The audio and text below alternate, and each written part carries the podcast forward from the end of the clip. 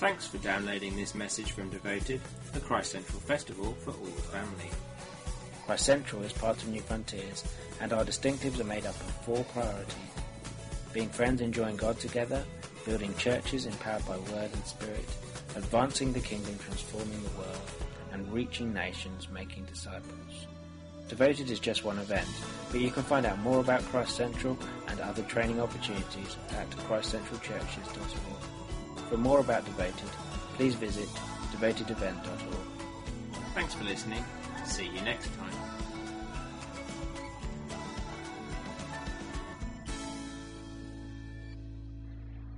Well, good morning, everybody. Good morning. Uh, are you hearing me? Great, that's good. Um, so, welcome to this uh, Life Zone. Uh, this uh, Life Zone is actually uh, under the banner of Jubilee Plus, an initiative that many of you will be familiar with, but we've got lots of literature over there. Social Action Initiative linked to Christ Central Churches and New Frontiers generally. Uh, we've got a conference coming up on the 29th of October in Darlington. Uh, you've got a flyer in your welcome pack, but I'd like to invite you to that as well, where Krish Kandiah will be our uh, guest speaker and some great seminars and stuff going on there. So just keep that in mind. So we've got three seminars this morning, um, uh, this, this, this week, should I say. Uh, so today, as you know, we're dealing with refugees and immigration related issues. Uh, tomorrow, Tope Koleoso is going to be here. He's one of our guest speakers, leader of a major church in London, Nigerian background church leader who's going to talk about diversity, particularly racial diversity in churches. So do come back tomorrow. And then with Matt Cameron um, from Trussell Trust and Halifax Church Plant on fr- uh, the final day, um, together we're going to look at the welfare system, principles, Christian perspectives, and issues that we face. So, um, I'll introduce uh, Dave in a moment when he comes to speak. So, what we're going to do this morning is uh, we're going to speak in two sections with plenty of time for Q&A. There'll be a brief Q&A in the middle uh, and then a longer one at the end after Dave has spoken. Okay, so I tend to get given the sort of challenging topics at seminars. I notice at Devoted. Um, last year we were looking at things like human trafficking and things like that. Uh, so this year, the team asked me to address the question of um, immigration uh, as a general issue and refugees as a uh, specific issue. So I want to do this uh, in a number of different ways.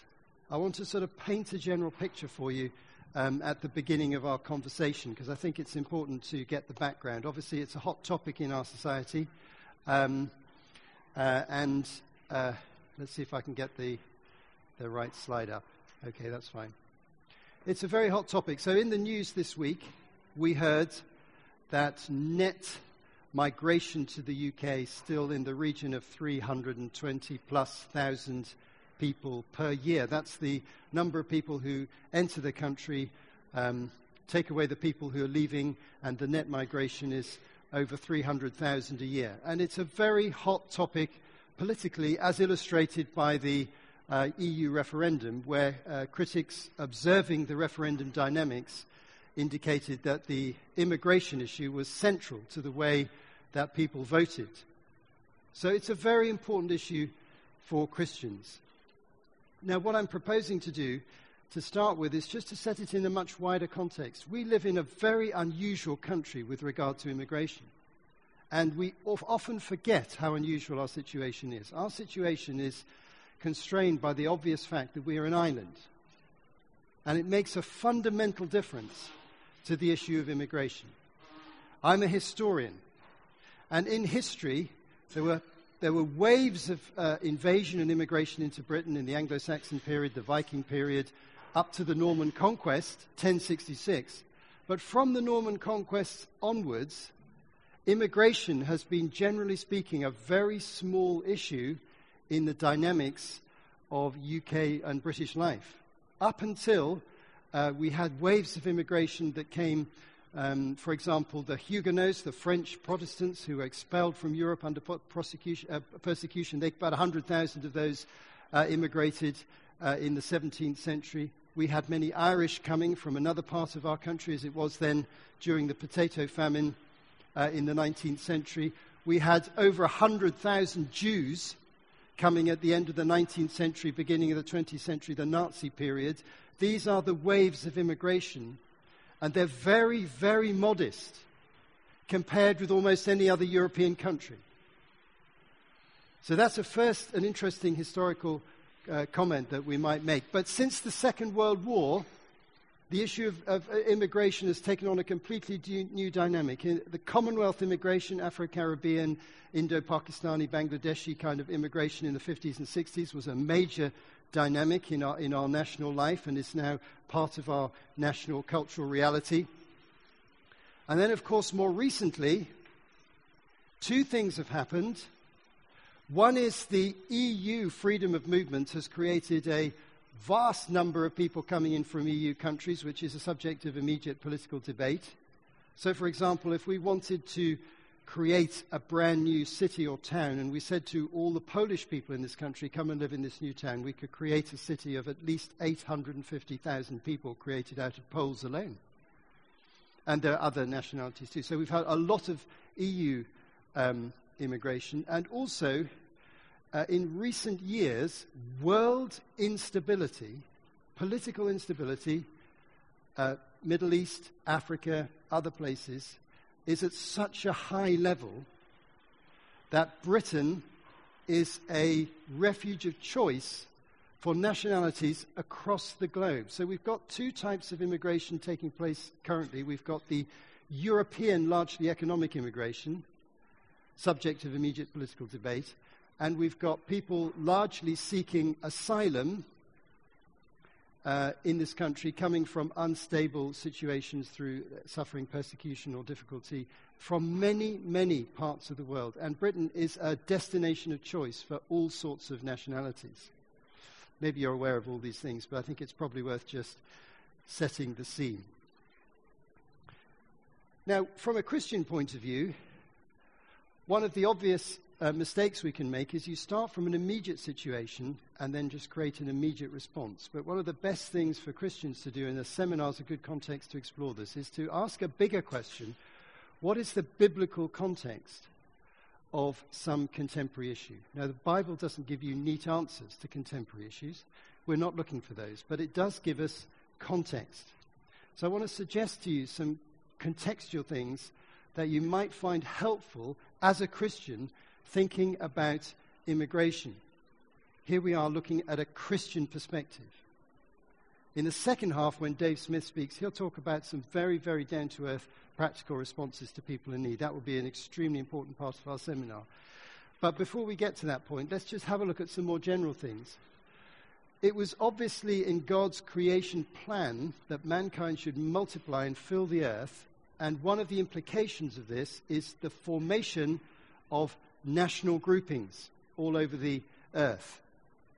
You may not have done it, but if you look in Genesis 10, where you see Noah's sons, Shem, Ham, and Japheth, and you see that from them it actually specifically says that nations form and spread out. So it's God's plan. The development of the uh, nations of the world is God's plan, even in the midst of sin spoiling the outworking of the plan.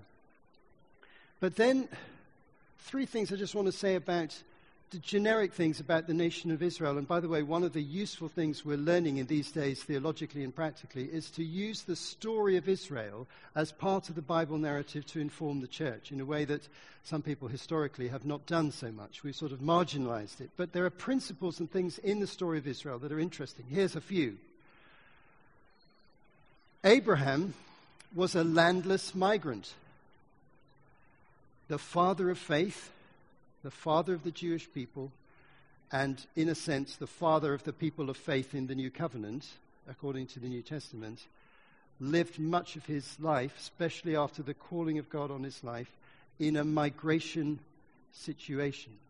So it's built right into the narrative, the biblical narrative, that the father of our faith was on the move and often in a vulnerable situation as a result of needing to move from place to place. And not only that, but the whole nation of Israel, as a result of the famine in the days of Joseph, migrated from what they, they knew to be the promised land into Egypt. And so we have a national migration. And then, of course, another move of migration when they come out of Egypt into the wilderness and into the promised land. And another thing that's not often recognized, you may not be able to see this point at the bottom if you're seated at the back. Israel was always a racially mixed nation. Very, very interesting point. When they came out of um, Egypt, people came with them. Some Egyptians and others actually came with them and left because they saw the, the hand of God with them or for any other economic reasons. And they, were, they formed part of the nation. And so it's interesting, they're racially mixed. We have Rahab, we have the Gibeonites, we have Ruth, we have a whole series of stories in the Old Testament that indicate people getting added into the nation of Israel from other races. This is an important component in the understanding of Jewishness in itself, but we haven't got time to go down that particular road. But it's a very interesting point for us to make in the sense of understanding people movements. Now, when you zone in on Israel a bit more uh, particularly, and I have a particular interest in the law of Moses. Uh, by the way, that's not to obey the law of Moses or to go back to the law of Moses, but to understand the law of Moses, just to clarify, just in case Jeremy Simpkins is listening to this later on and wonders what's happened in this seminar. But if, if you look at the principles underlying the law, you, often, you often find some very, very interesting things. And what we find is that, and I've used, these are my categories here, the law of Moses describes two types of people who come to Israel.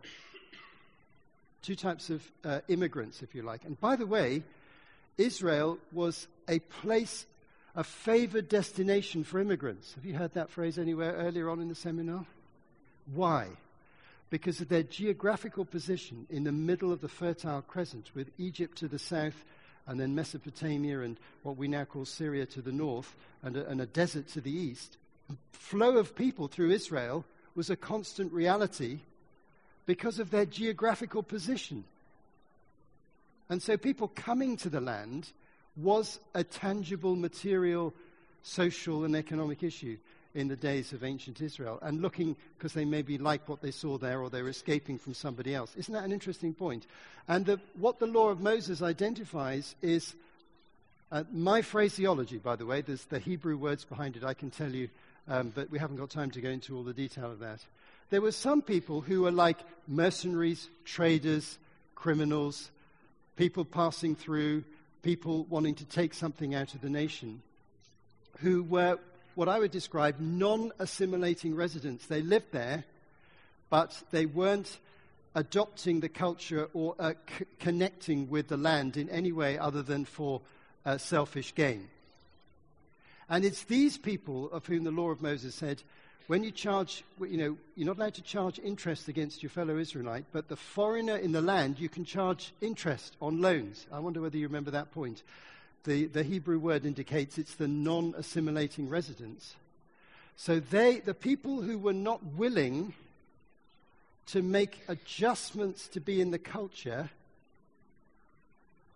were identified in their community and were something of a challenge to the socio-economic framework of Israel. Does that sound familiar to you? The people who were not willing to make adjustments. It doesn't mean they had to believe in Yahweh and go to the temple and worship and so on, but they had to respect the culture and the values of the nation. On the other hand, assimilating settlers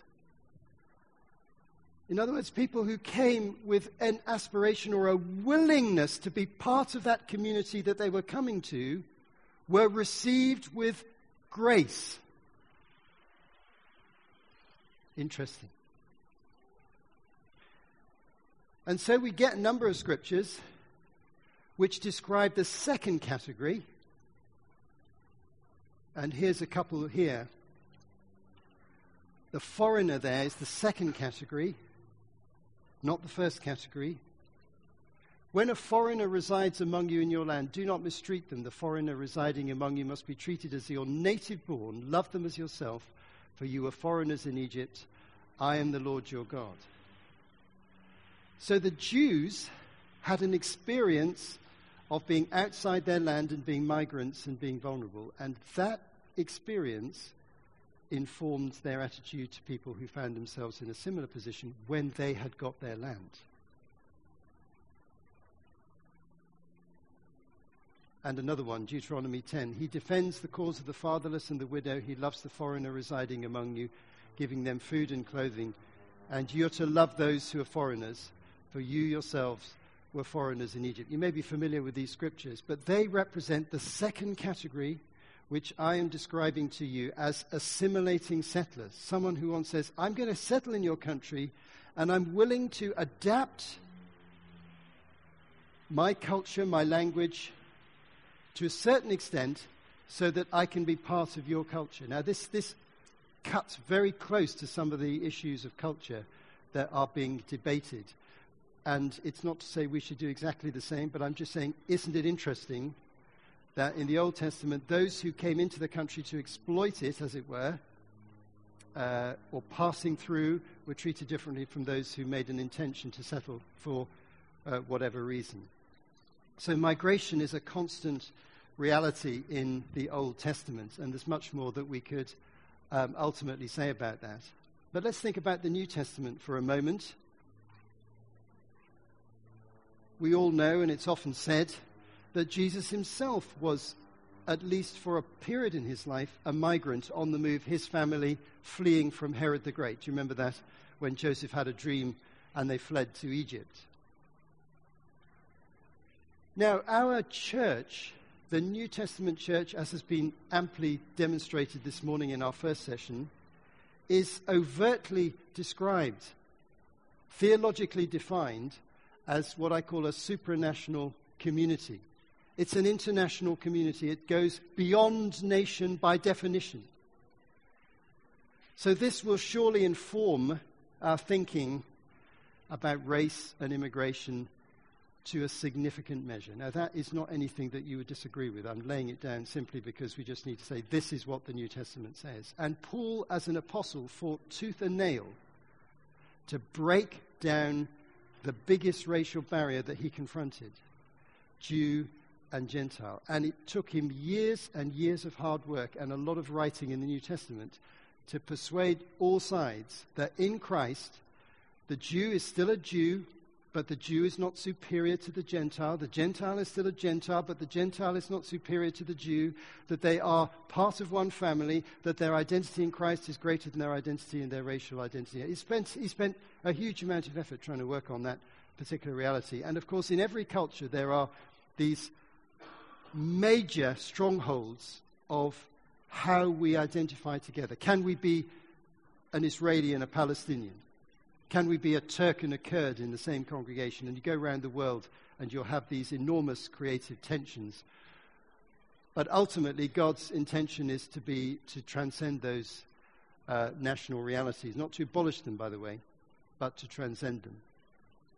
The third thing in the New Testament that I notice that sometimes we don't emphasize is that the church was on the move. People move from place to place, often because of persecution. And so there's a sense in which the church has that experience of migration sometimes because they can't stay where they want to stay because of the pressure on the church. Now, we don't experience that so much in Britain, but it's a, it's a reality for our Christian brothers and sisters in many parts of the world. Now, Acts 17 makes it clear God has oversight of the destiny of nations in Paul's uh, great speech in Acts 17 connected with his visit to Athens. He has an oversight. He knows what's going on in the ups and downs of national desti- destinies. He's interested in nations. He recognizes nations, ethnic groups, as well as their political outworkings. He may not endorse them formally, but he recognizes their reality. And then, if we f- conclude this picture, very brief biblical overview, but I'm just hoping it gives you one or two insights that might just help you to think about this. I would conclude this really in Revelation chapter 7, where you have these two remarkable pictures of uh, the people of God in eternity. So, what do we see? We see uh, Revelation 2 in the early part, we see a description of, of like uh, Jewish tribes, 144,000, like a complete demonstration of, of, of, of, probably of Jews themselves. Uh, scholars disagree on that, but that's my view of that text. And then that's very uh, quickly followed by the much better known text to us, which is that he saw a multitude. John saw what he? A multitude that no one could number, consisting of every single tribe and nation and language group in heaven. So we know what God's ultimate destiny is. The interesting thing is, he could probably still recognize their cultural and national and, and ethnic identity. It's not abolished in Christ, but it's transcended by a greater reality.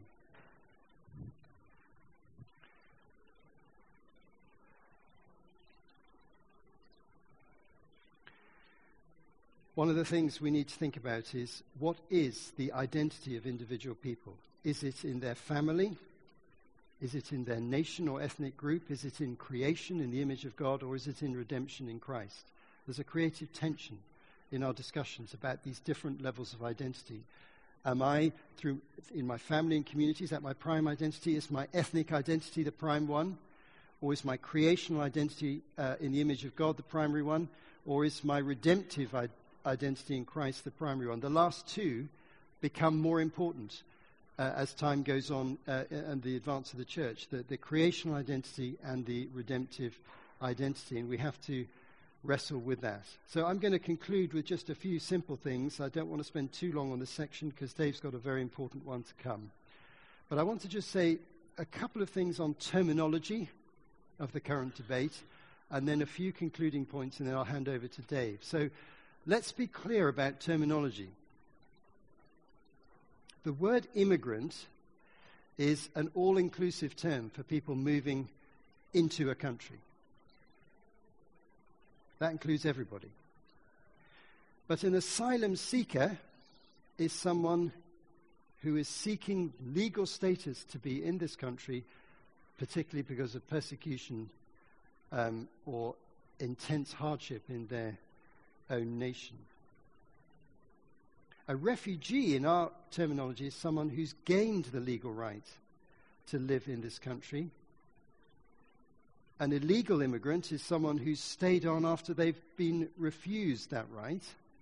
So we use these terminology, we just need to be careful that we use them accurately. And then we have a final term which is used in this discussion an economic migrant, which is someone who's coming here for economic reasons rather than because of intense persecution or hardship in another nation necessarily. So, we, just a quick word on terminology. My final points, and in a moment we'll pause, have a couple of questions maybe, and then I'll hand over to, to Dave, because we're going to look at the issue on the ground very closely when Dave comes up to speak. So, here are my suggestions as to things that we as Christians should be focusing on uh, when dealing with the current situation of immigration in the UK. I think these five things are particularly important.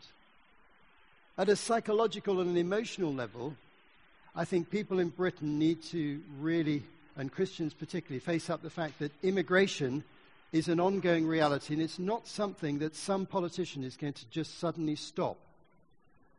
Now, there may be a reduction, there may be values in reducing it. That, that's not what I'm saying.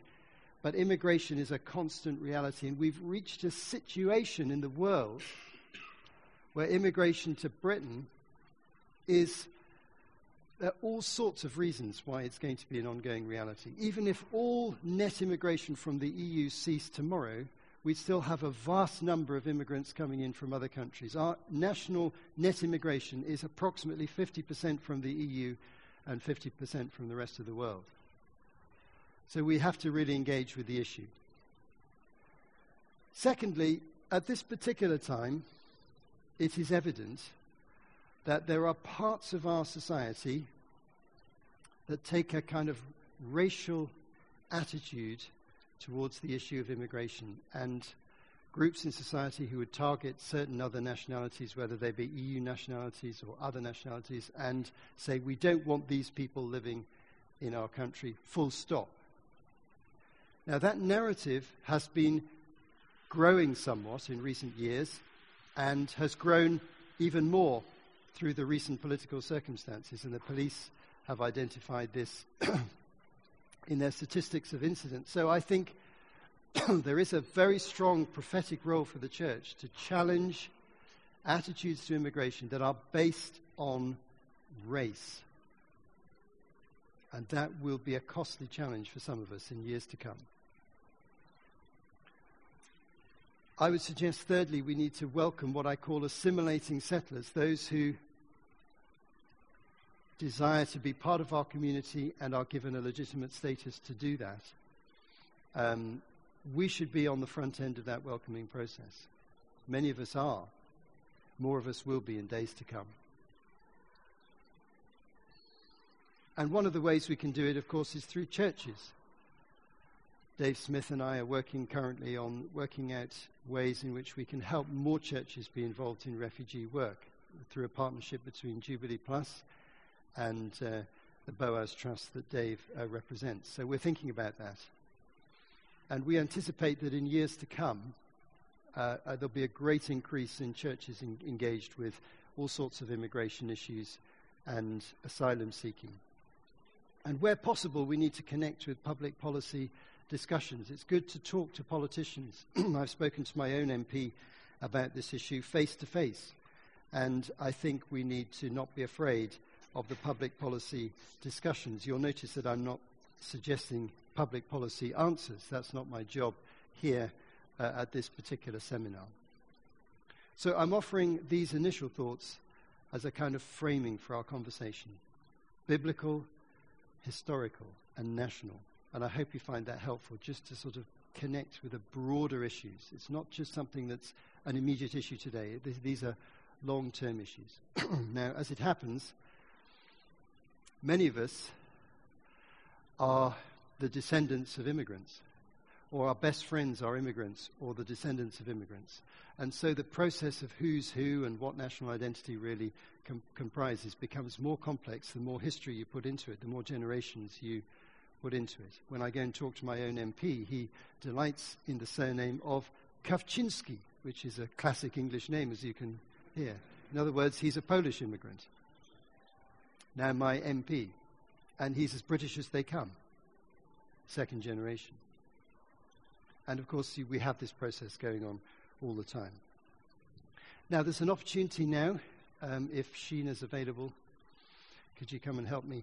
Just to, if there's a couple of quick questions on this, I'll take them now. We've got a roving mic, and my colleague Sheena is going to uh, come and pass it around. If anyone wants to ask a couple of quick questions, then we'll only spend about five or so minutes on this. Just any clarifications or things you want to ask, and then we'll move on to Dave. Um, one, one of the things that occurred to me is that in, in our city, there is a, certainly a dynamic of a Nigerian church.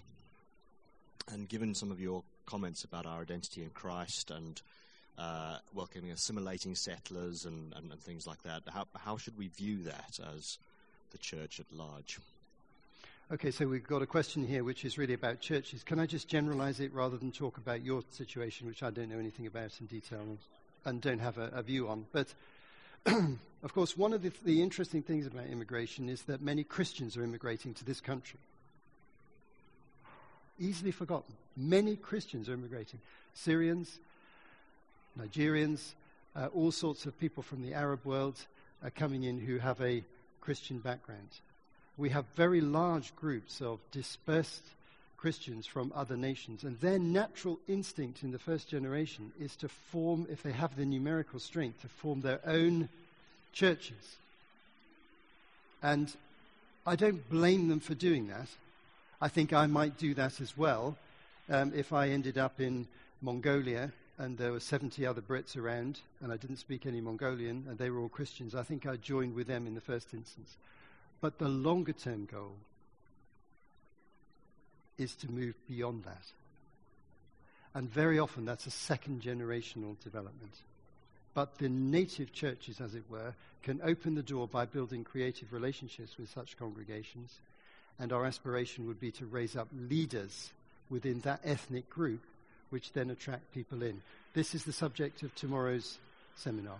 So therefore, I will leave the case there you'll have an expert on the topic here tomorrow. So you'll have to be here now, won't you? You can't go to another seminar, can you? I've got one more question here and one over there. So can we take them in that order? John here and then Raj. when, when I've talked to people on a personal level, and it's sometimes seen that the church um, supports these immigrants and sees, you know, tries to help them. One of my friends works amongst them in a major city. Um, that, um, that that brings hostility towards the church. Uh, we're not not only hostile to immigrants, but they're hostile to us. If I had to comment to that, how do you deal with that? I find that very personally very tough. Well, I think um, uh, this can happen, and so church leadership. I think the key lies in the heart of the church leaders. So church leaders need to have a heart, a heart right in their heart. Every church elder, one of the qualifications of eldership, is to have a heart for the nations even if you have no skill and cultural skill at relating to a particular group, even if you're not the frontline person, it's the, in the heart of the leaders, affects the culture, and then they can defend the people if they get into trouble. Now, this is one of the most critical issues of transformation for the church in the next generation is that most people in church leadership currently, both in our type of church and other churches, grew into church leadership without seriously thinking about the nations of the world as a pastoral issue in their church at the formative stage of their eldership. They bolted it on later on. And that's quite hard to do. It can be done easily eh, with, by God's grace, but you have to, you have, to have a re engineering of some of your thinking and understanding. Um, and so that is one of the change things which I believe will come about even through seminars like this. And some people here hearing me speak today will know that is a challenge for them in leadership. If you have a heart, then you can create the pastoral structure, and then you need to look for specialists, people with cross cultural gifts, uh, a kind of deaconing level in the church who can really absorb the, this issue. And by the way, let me give you a biblical example. Uh, from the church in Jerusalem, do you remember the early food bank that they had, the daily distribution of food? And the uh, the, the widows were, some of the widows said, we're not getting enough uh, of the food distribution, so they appointed seven men to oversee that process. Well, these weren't just food bank managers. No disrespect to them. They were engaging in a very, very difficult pastoral task, task because the Jews at the time were divided between the Hellenistic Jews from the Roman world, Greek speaking, and the Hebraic Jews, mostly from east of Israel and, and Israel, who had real cultural tensions and so the, the leaders saw the importance of this integration process, had a heart for it, but they appointed skilled people to enact it. One more question, Raj, and then I'm going to hand over to Dave. I don't want him to lose his time. Um, it's probably going to be dealt with later on, but you mentioned they're welcoming assimilating settlers, and the two groups were set, assimilating and non assimilating.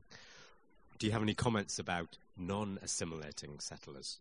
Well, this is a question that I'm hoping Dave is going to answer. Um, I'm deliberately leaving that open because I'd like to take that question in the second Q&A.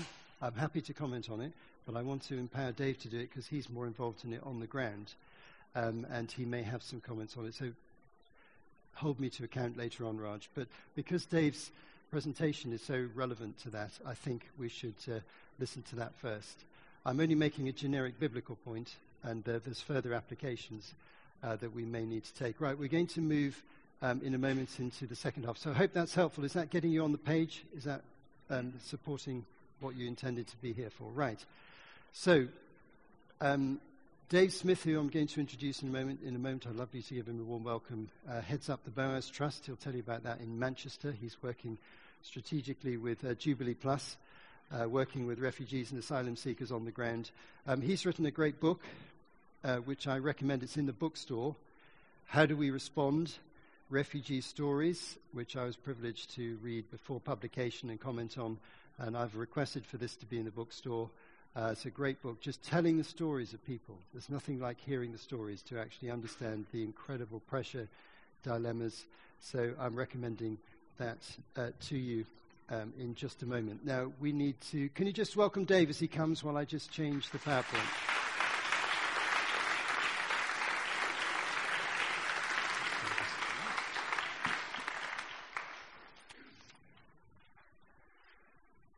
I'm hoping just to get the PowerPoint up. While that's coming up, just a, just a word on terminology. I, I'm, I'm a linguist by uh, training, and I, I'm really interested in terminology. And um, so, what you actually call people is really, really important. There are some people who will not call asylum seekers asylum seekers because they don't like the word asylum because it's associated with madness. So they call them sanctuary seekers, which is great. And there are some people that won't call them anything apart from refugees because they refuse to make that distinction. They say if you've fled, you're a refugee. And so they will call them all refugees, which isn't very helpful sometimes because you need to make a distinction between people who are seeking asylum and people who have got it. So I don't find that particularly um, helpful. But there's also interesting that we call people who emigrate from this country expats. But we don't call people that immigrate expats. So I would love to see a change around. And every time you refer to somebody coming in here, call them expats, Polish expats, or, or whatever they want to be. And when you get somebody that goes abroad, kill, call them emigrants or migrants, or if they're going to work, call them economic migrants, because that's what they are. And actually, there's a very interesting statistic that came out the other day, which simply said that, the, that there are more Brits living abroad than any other European country. There are 4.9 million of us living abroad, and the next one is Germany, which is a bigger country than us, and there's 4.4 million Germans, and all the le- the rest are less than that. So I, I think that's interesting. Okay, um, working with refugees in the UK. I'm hopeless with technology. Where do we go? That one? No, go back. Um, it's the down button, isn't it? Oh, there. That's where it is. Okay. There we go. That's great. They're all coming up one at a time, so I'm going to stand here to do this, if that's okay. The first question, I guess, is people seem to think, depending on which newspaper you read, and I won't go through the ones you shouldn't read, but you can see me afterwards and I'll tell you which they are. Okay. Um, but sometimes you think that they get absolutely everything. They come in and you get put in a hotel, a wonderful hotel. If they do get put in a hotel, it's because there's no room anywhere else, and it's usually a rundown hotel that other people don't want to go to. In places like Eastbourne or, or wherever it is, and you know. but that, that's the reality. They're, they're there for a couple of weeks and then they're shoved off somewhere else across the country. And of course, they, they, get given mobile phones and all sorts of other things, and that's a lie because nobody gets given a mobile phone. They have to have a mobile phone because they need to contact people like their solicitors, and they don't have landlines, of course. So they've absolutely got to have it. How do they contact people back home?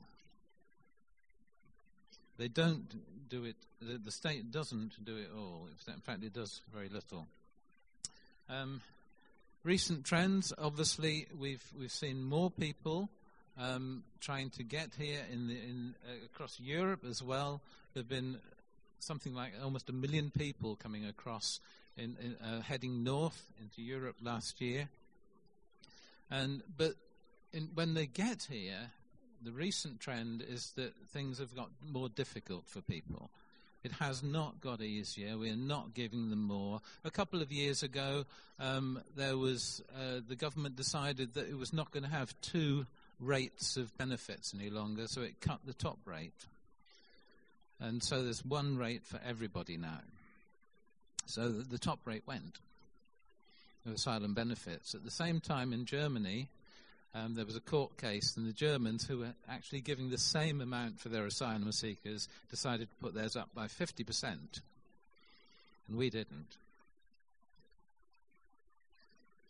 Um, yeah, I'm going to just pile on with some of these.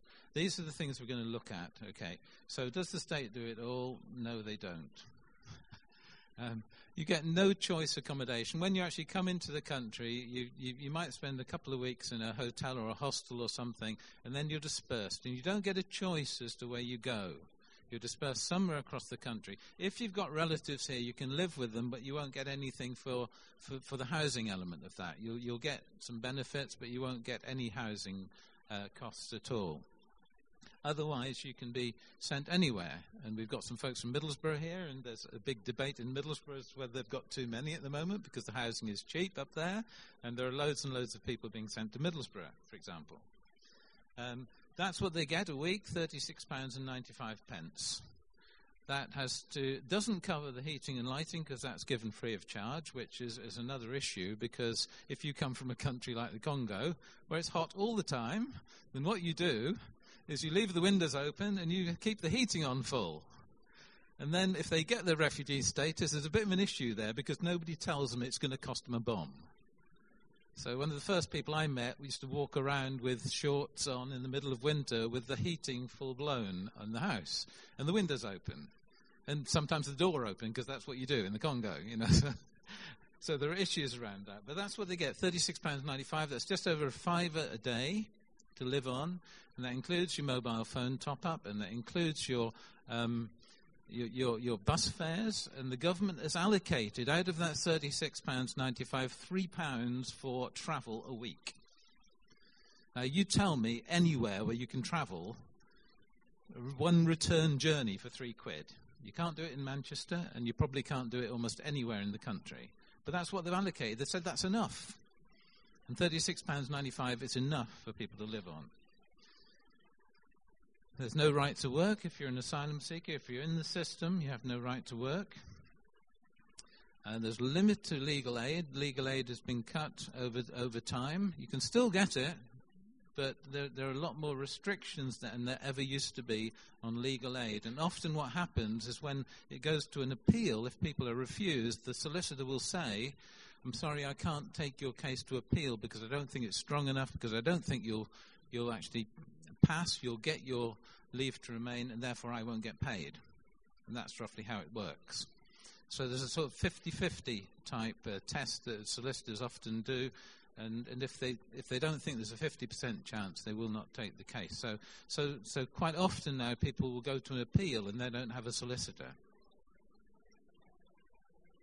Um, limited ESOL classes. Years ago, when I first started doing this stuff, um, it was pretty easy to get um, English classes at college. You could you go and book on a course, and it's got more and more difficult over the years. Churches are beginning to step in to that, but basically, it's much harder to learn English, which doesn't help much when you get your refugee status because the government says you should have learned English by now, because you need to assimilate you need to apply for jobs and go down. Why haven't you learned English? Because there isn't enough English for them to learn. And people want to. People want to. Um, around two thirds of initial decisions are refused. Actually, there's some new statistics that came out yesterday, and the refusal rates have gone up this year. They had been coming down, and I think um, let me get it right. I can't remember, but it's something like about four, um, about it's more than two thirds. Anyway, I think it was thirty-one percent uh, were granted in the last two quarters um, at the initial decision. Your initial decision happens. At, uh, um, sometimes it's a few weeks, sometimes it's a few months after you first come to the country. And uh, at least two thirds of people are being refused at that stage, and then it goes to appeal.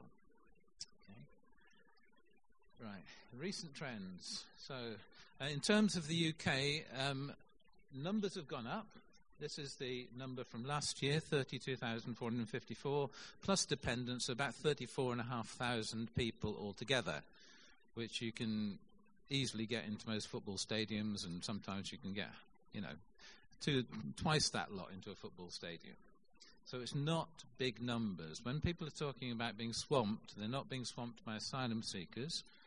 You might think you're being swamped by immigrants in general, but that's a tiny proportion of the number of immigrants that are coming into the country. Far more are coming to study, to work, all sorts of other things, but very few asylum seekers.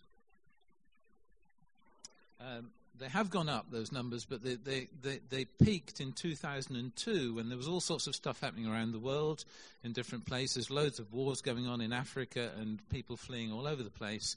And at that time, it was 80,000 that came in. So that's, it went right down to about 18,000. Now it's gone up to 32. Immigration bill has just um, come out, and that is making things much harder. It's even making it harder for people who are not seeking asylum, um, just for ordinary immigrants in this country, even people from the states, because you now have to, if you're if you're going to rent somewhere, then you have to um, you have to prove your status. You have to prove your eligibility. And if you go on the um, the, the UK um, website, the government website, you will see that there are, I think, nine different possible um, documents that you can use to prove your eligibility to rent. And uh, what a lot of landlords are doing is they're hearing what the accent is and saying, I'm sorry, that's gone. Even Americans. this is even happening to Americans. There was an American lady who's married to an English bloke, and she rang up five different places and couldn't get anywhere to rent. Her husband rang up, and there was no problem. So if it's happening for Americans, and it's certainly happening for others. There are more families now being having no recourse to public funds. Uh, one of the recent things that's happened is that some people are being allowed to stay here. They've been given leave to remain in the country, limited leave, sometimes two and a half years, but with no recourse to public funds, which isn't much help if you're a lady with two um, small children. Because how can you earn money when you're looking after your kids? And so increasingly, um, I had, a, had a, a, phone call from Bedford, Bedfordshire uh, County Council, I think. They're looking at what they can do as a county council about exactly that situation where families are going to be, or women with children are going to be having no recourse to public funds. And basically, there's not much they can actually do because they're not allowed to do very much. greater numbers in detention. I think the numbers are going up. Um, there's about three or, or, or more than 3,000 in detention at the moment, immigrants. Some of those will have committed crimes, some will be overstayers. Um, there's between 1,000 and 1,500 uh, asylum seekers. The vast majority of those have committed no crimes whatsoever. They're there because um, the intention is to remove them from the country. When they're refused asylum, the government wants to remove them, but unfortunately, they can't. Um, very often, people cannot be removed from the country. It's not as easy as saying, oh, send them all back, because you've got to get documents for them. Often they came in with um, without um, documents saying who they actually are, without um, legal documents, because they couldn't get them in their own country. If you're fleeing from somewhere that wants, you know, from a government that wants to lock you up, you don't say who you are when you try and get out. You get a false document, which the UN recognizes, the Refugee Convention recognizes that you can actually have. That's, that should not be punishable by law. Sometimes it is, even in this country, if you come in on false documents, but you should not be punished for that. Um, so detention is, is, an incredible, you know, a, a, a, real issue, I think, and there's something that I, I, wish that more Christians would get involved in. There are lots of uh, immigration removal centres out there, and people crying out to be visited. So, um, yeah. Um, yeah, more smuggling, more border controls. Um, just last week, I think, or the week before, there are three, no, eight more boats um, or ships going to be um, commissioned to patrol our borders, to patrol our, our, seas, because they've only got three at the moment, looking out for smugglers. Um, so that's going to be another nice cost to the taxpayer, trying to stop people coming in. I don't know how much, it was seven million we spent on the razor wire at Calais, and to try and stop people getting in the back of lorries and stuff like that. And more and more, if you if you if you're talking about border controls, border controls cost a lot of money. You're going to have to employ a lot of people. And actually, it's a two way thing, isn't it, as well? Because when you go on holiday, Brexit might sound a great thing, but when you go on holiday, you won't be able to go through that aisle. You have to go through the other one, non European. And will it be a longer delay? It probably will. So, anyway, that's another issue. We're not on that one today, sorry. Um, so, what's the need, and what can the church do? Um, okay. So, first of all, there's the thing about welcoming.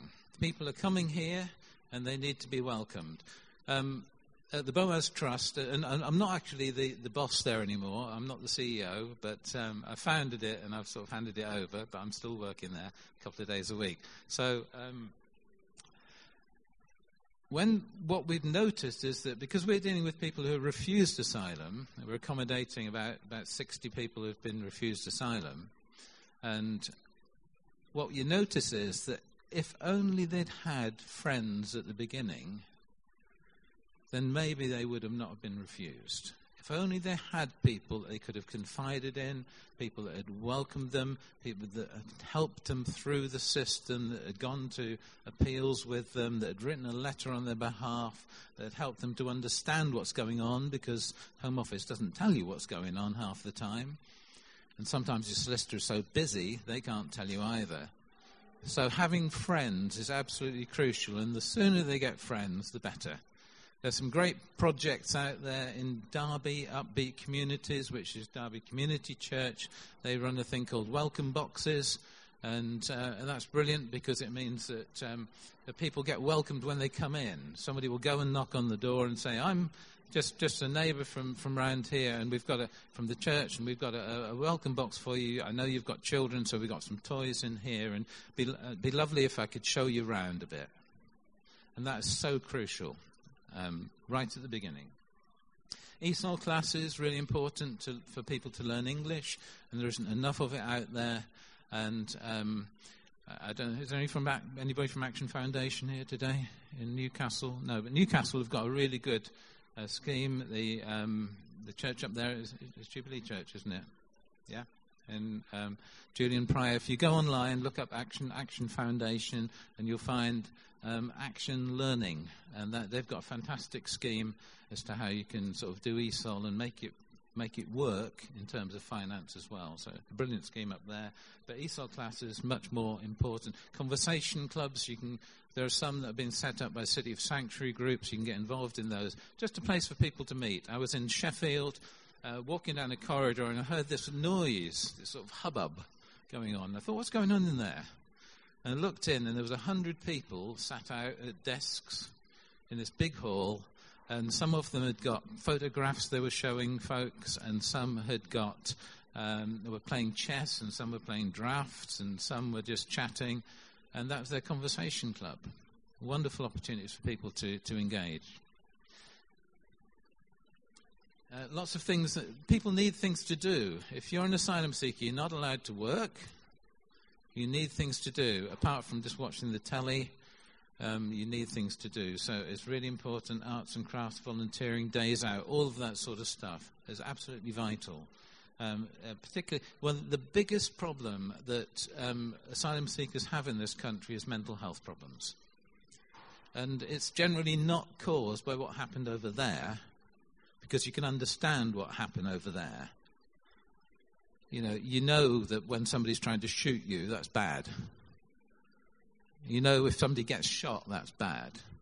And then you come here and you seek asylum, and people just don't listen to you. That's what causes the mental health problems. I've met people who have actually been in, in jail in this country, not committed a crime, but he was put in jail, and when he came out, he was hearing voices. When he went in, he wasn't. It's caused here. Okay. Help for newly granted refugees. When somebody gets their refugee status, that is not the end of the problems. Because you may have been waiting for years, not allowed to work, no CV. What have you been doing the last couple of years? Nothing, sitting around because I haven't been able to do anything.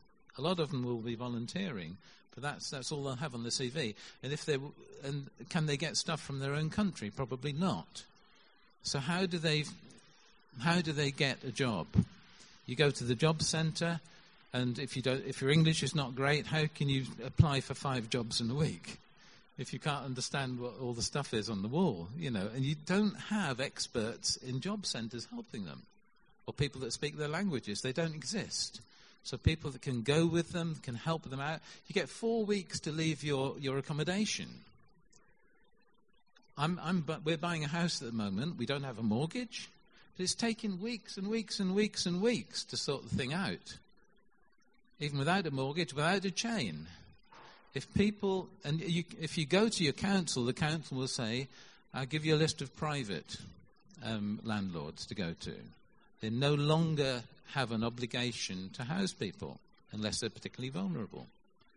So you've got four weeks. That's from the letter being written. um, you have to get out of your accommodation. You have to find somewhere else to live. And that's really difficult without help. And that's where the church comes in. Okay, just rattling on quickly here. Yeah, I think if church services, I would say, don't just sing a song, you know, um, in in the particular language, but actually be culturally re- relevant to people if you can. Do something with your service that actually will will engage with people. Um, and think who you're talking to as well. I think that's really, really important. Um, often we want to know their stories, but they may not want to tell their stories straight away because it takes time to be able to unburden that. So just treat them as human beings, find out about them, invite them round, chat to them, be a friend, whatever. And, and gradually you'll find out what's going on in their lives. Um, yeah, asylum claim. Not, we're not solicitors. We can't do solicitors' jobs. But often we can really help with their asylum claim. Sometimes the solicitors get so busy and it needs somebody to, to actually phone up the solicitor and say, what's going on? What's going on with the claim? Because they, if they don't speak great English, they may not understand that. And often uh, it, can, it can go on for weeks and weeks and weeks. So helping with that, you can go with them to court as well. You can be a McKenzie's friend. If they haven't got a solicitor at appeal, you can actually go and sit with them and um, I, can, I, can, give you details of how, how, you can do that. That really, really helps um, just to be there with them. If, if you're a minister, writing a letter on their behalf is really, really important. And there are particular ways in which you can do that things about baptisms, things about attendance, that they are genuinely Christians, and, and so on, if they're in your church. You know, that's really, really important to be able to do that. Um, Yep. If they ha- if they've been refused, then they need accommodation. You know, it, it's sort of a fairly obvious thing, but if you haven't got a roof over your head, then it's very difficult to think about anything else until you have. And so it's absolutely crucial that churches step up and get involved and accommodate people who have been refused asylum in this country. And I run a thing called NACCOM, um, which is a national no accommodation network We've now got 43 uh, groups across the country who are doing that, some very small, some much bigger, and there's loads of ways in which people can get involved in that. And if you've got asylum seekers in your area that are destitute, really, really important to do that. And there are two that I've met here this morning um, who used to be in, in Boaz accommodation. They've now got leave to remain in the country, and just accommodating them really, really helped them to move on that next stage. So, um, absolutely crucial to do that. Uh, yeah, visit people in detention. That's scriptural. Those in prison. Um, uh, unaccompanied minors. There are loads and loads, especially in the southeast, coming into the country under the age of 18. You see them in the camps at Calais, and they need to be fostered or adopted. And um, Home for Good is is um, and yeah, Martin, uh, Martin, was mentioning Krish Kandiah. Um, the, the, he's going to be speaking at the conference. He runs that, and that, that's uh, the sort of Christian fostering and adoption uh, agency, which is absolutely brilliant. Um, and and afterwards, I've, I've got a sheet which is uh, working with refugees in the UK, and that's on over there, and that's got all this stuff on, so you can um, have a look at that afterwards. Yeah, uh, community sponsorship. There's a lot of talk about Syrians, and um, it's quite restrictive as to what the government is doing. It pledged to take 20,000 Syrians over five years, which is a tiny, tiny amount because there are 4.8 million Syrians in refugee camps. and you divide it, I did it once, it's 20,000 into 4.8, and you get something like 0. something percent so even if we took that number, 99.5%, are still going to be left there. And we're not going to hit that target at the moment. We've taken 1,300 in about nearly two years, I think, because they're relying on, on, on local authorities to do it, and local authorities haven't got any houses, basically. So they're now looking at the church to do it. And again, there's stuff on, on this website about um, about, for refugees and how that, that works, and community sponsorship schemes. So we can take uh, Syrians in and look after them. So churches are getting involved in that. Yeah. And pray. because that makes more difference than probably anything else. And often you think about what can you do, what can you do, what can you do. And if you just thought, well, let's pray first, then that would actually um, really help. But I find that when you pray, then God says, well, why don't you be part of the answer too? That's it. Yeah. Thank you.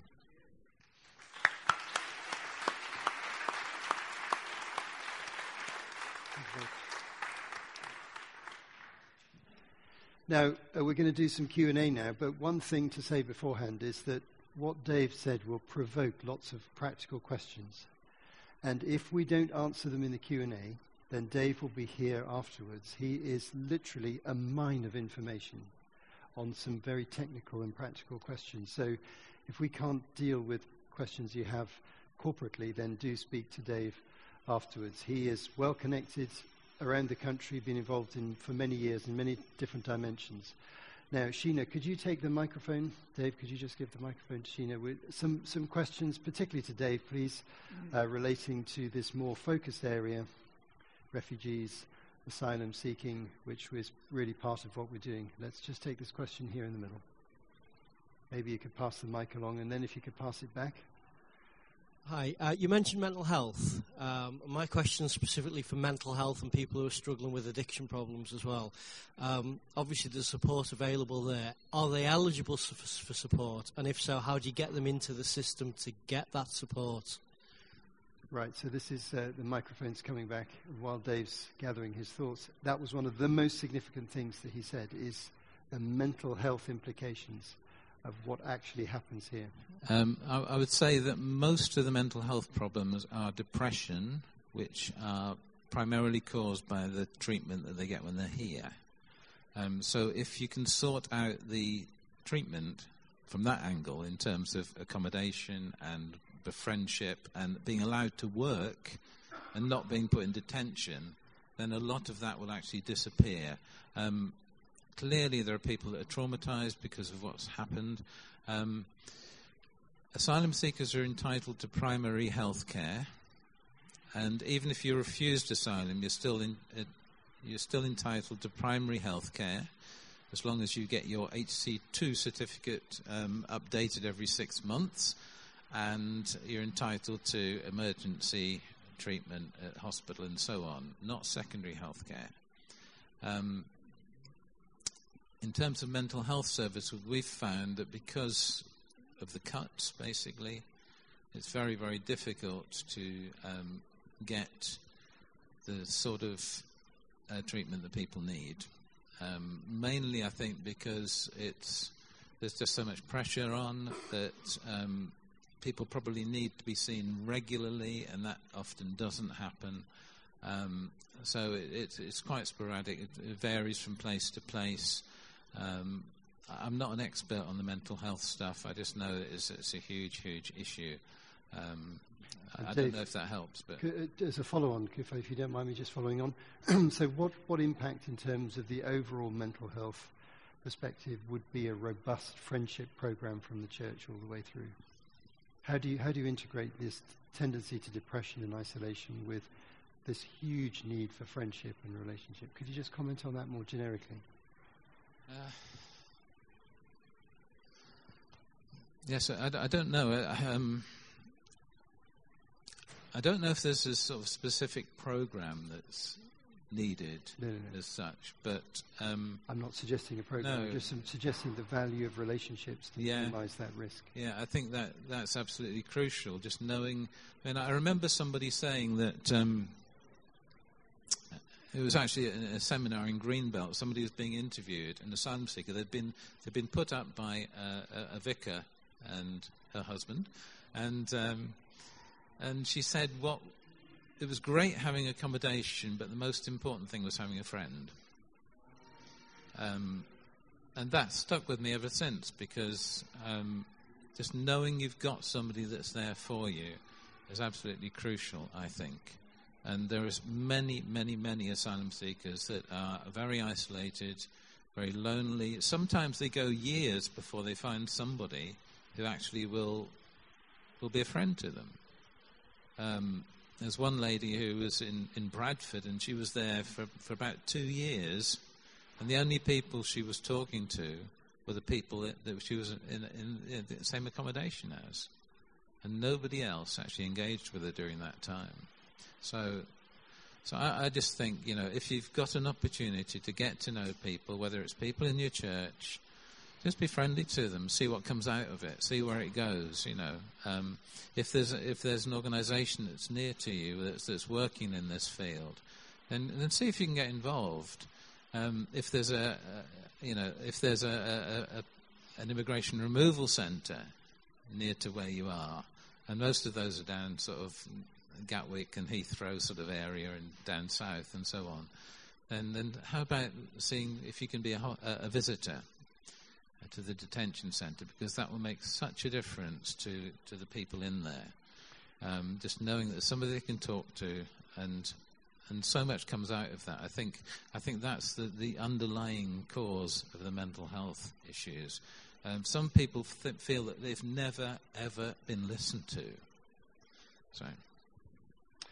Right. Okay. So let's just uh, yeah, just. I'm a retired general practitioner, so you sit with the person and you look at all the factors that that are uh, impinging on their life, so-called outside or situational exogenous depression. That's what it is. It's not psychotic depression, I'm sure.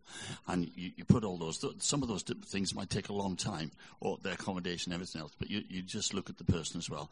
Also, if a person is on your NHS list, I'm sure this is right, then you can refer them to secondary care to a psychiatrist. They have as much right to a referral as anybody else on your list. Okay, let's take another question. The gentleman over here on my left, Sheena, uh, let's fight our way through here. Uh, I'm asking this question in the context of having recently befriended um, some Syrian Christian refugee family and a, non- a non-Christian Syrian refugee family. The first I would I have known for four weeks, and I would say they are settlers and they will assimilate. Uh, the thought of them being deprived of work, living on benefits for five years when they were fast learners and they will pick up English quickly is horrendous. Can you say something about timing the transition between being a refugee and receiving right to remain and you know the how how to judge that whole situation and, and how to build up the portfolio of ev- evidence that's needed to give them the best chance of, um, of, of, of staying, but you know, without it taking an eternity. I wish it was that easy. um, in theory, there, w- there, was a time when the Home Office actually set targets on how how long it should take for somebody's asylum claim to be um, dealt with, but they've sort of moved away from that a little bit, mainly because they miss the targets regularly. Um, what tends to happen is there are certain categories of people who are more likely to get um, granted refugee status quicker because they come from a certain country, because that country is really dangerous. So Syrians would be the obvious one at the moment. Um, most Syrians will get refugee status fairly quickly. Um, I guess most interesting Eritreans, um, and Eritrea is a country that's very much on my heart, um, and because a lot of the people coming from Eritrea are people that are, are fleeing persecution who are Christians, um, and uh, a, very, very um, evil dictatorship, basically communist dictatorship, and um, a lot of the people that come from there are um, Christians already when they come here, but interestingly, what happens there is that, that, that more Eritreans are now being refused initially because the Home Office has changed its guidelines. Um, there are lots of really good people, caseworkers in the Home Office, but they are they're, they're limited by country guidance. And if the country guidance is not right, which it often isn't, or isn't sufficiently wide, then they can't go beyond that. So the loads of Eritreans are being refused now, and then it goes to appeal, and they're all being accepted So- after appeal. But So on the, on the Syrian side, there's more. Yeah. There's a quicker, pro- likely to be a quicker process. it's likely that they will they will get asylum quicker. so, Um, so roughly how many months or years In terms of time, it, is that? Just an no, nobody knows, to be quite honest. It, it can be very quick. It can be just a, a month or two in the country. There's, it's more likely in the case of Syrians it'll be within in a couple of months. If there's some problem proving they're Syrians, for example, then it can take years. So, and that's that's the problem actually proving where you come from, what's happened to you, and so on. So, Okay, we're near the end, but we've got time for maybe one or possibly two questions. This lady in the middle here. I just wanted to ask your opinion on working with organisations out like, like the Refugee Council who aren't Christian. Um, what do you feel about that? I think my philosophy is work with whoever you can. You don't have to get into bed with them necessarily. Um, so there are lots of really good people in really good organisations out there. Um, we work with, with the refugee council. Where you can, work with them. I think there is a distinctiveness, there is something extra that we've got as Christians, okay, that you won't find in other places. But there are loads of Christians working in organisations like Refugee Council and and who are improving stuff there. So so most of these organisations are re- doing really good stuff, but often what they don't do is actually the right on the ground stuff. Um, I'm part. Um, our NACCOM organisation, I represent that, um, ter- and that, that's not a Christian thing. But you look at the people on on our steering group, on our trustees, and out of the eight in the trustees, six of them are Christians. So, um, and they're the most active ones across the country. So, the people who are doing the stuff on the ground, often that's where the Christians are. And that's where the sort of rubber hits the road, really. So, um, it's really, really important. And, and uh, I'm part of a thing called the Strategic Alliance on Migrant Destitution, and there's about six organisations in that, one of which is Refugee Council, Refugee Action, Red Cross, and so on. But uh, it's only NACCOM that are actually doing accommodation. Everybody else is doing other stuff, legal stuff, and so on, which is all helpful and all important. But actually, the nitty gritty stuff that's really, really needed more than anything comes through our NACCOM organisations and often through the churches. So, yeah, I don't know if that answers the question. Great. Well, we're just reaching 12:13. I'm very conscious not to go over time because of other um, commitments and children and so forth. But um, uh, let's just show appreciation to Dave first of all.